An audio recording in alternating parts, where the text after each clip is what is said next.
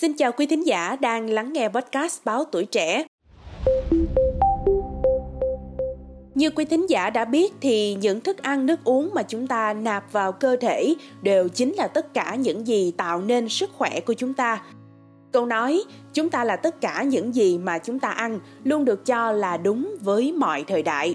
Không chỉ về mặt sức khỏe tinh thần hay thể chất, chuyện ăn uống hoàn toàn còn ảnh hưởng đến sức khỏe tình dục của mỗi người – theo nghiên cứu thì một số người có trở ngại về chức năng sinh dục là do thói quen chỉ ăn rất nhiều ở một món nào đó hoặc là quá kén ăn. Có nhiều trường hợp còn do ăn uống quá mức các thực phẩm gây hại cho sức khỏe sinh sản của bản thân. Ngược lại thì ăn uống cũng là một trong những liệu pháp có thể chữa được sự suy giảm chức năng sinh dục. Vì vậy mà việc nắm vững nguyên tắc ẩm thực có ý nghĩa khá là quan trọng trong việc bảo vệ giữ gìn chức năng sinh sản của mỗi người. Lương y Vũ Quốc Trung thuộc Hội Đông y Việt Nam cho biết, à, Đông y cho rằng tỳ là gốc của hậu thiên, nguồn sinh hóa sinh khí.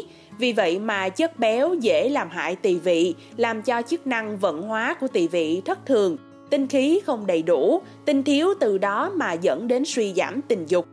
Do đó, nếu như ăn quá nhiều chất béo, thường xuyên ăn thịt mỡ, uống rượu nặng thì hoàn toàn có thể sẽ gây trở ngại cho vận hóa, việc dẫn đến di tinh, xuất tinh sớm, chảy xuống cơ bắp, rồi bị liệt dương chỉ còn là chuyện sớm muộn mà thôi.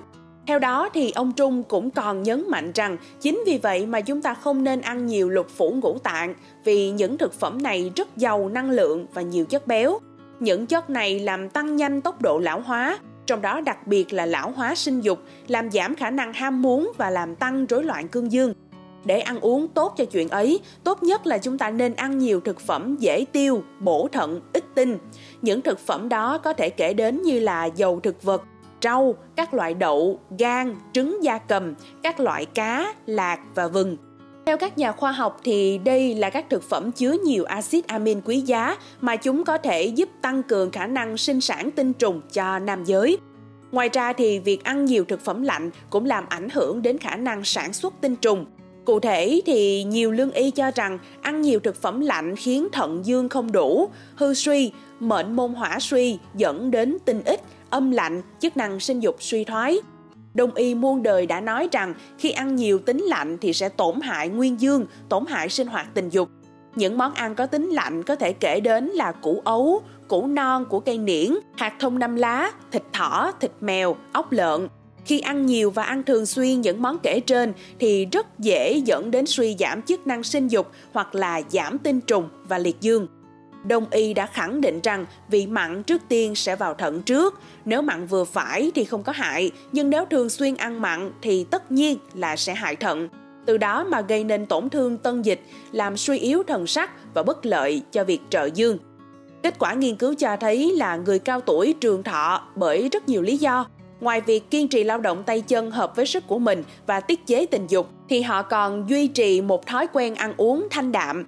Những thói quen đó có thể kể đến như là chỉ sử dụng từ 1 đến 2 gam muối một ngày, ăn nhiều rau quả có chứa vitamin C, beta carotene, vitamin A, selenium.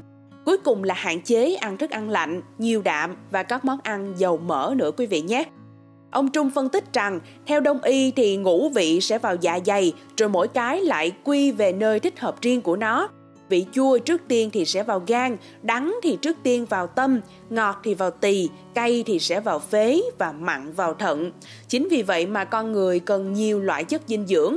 Bởi lẽ mỗi loại thực phẩm đều có giá trị dinh dưỡng khác nhau đối với sức khỏe của con người.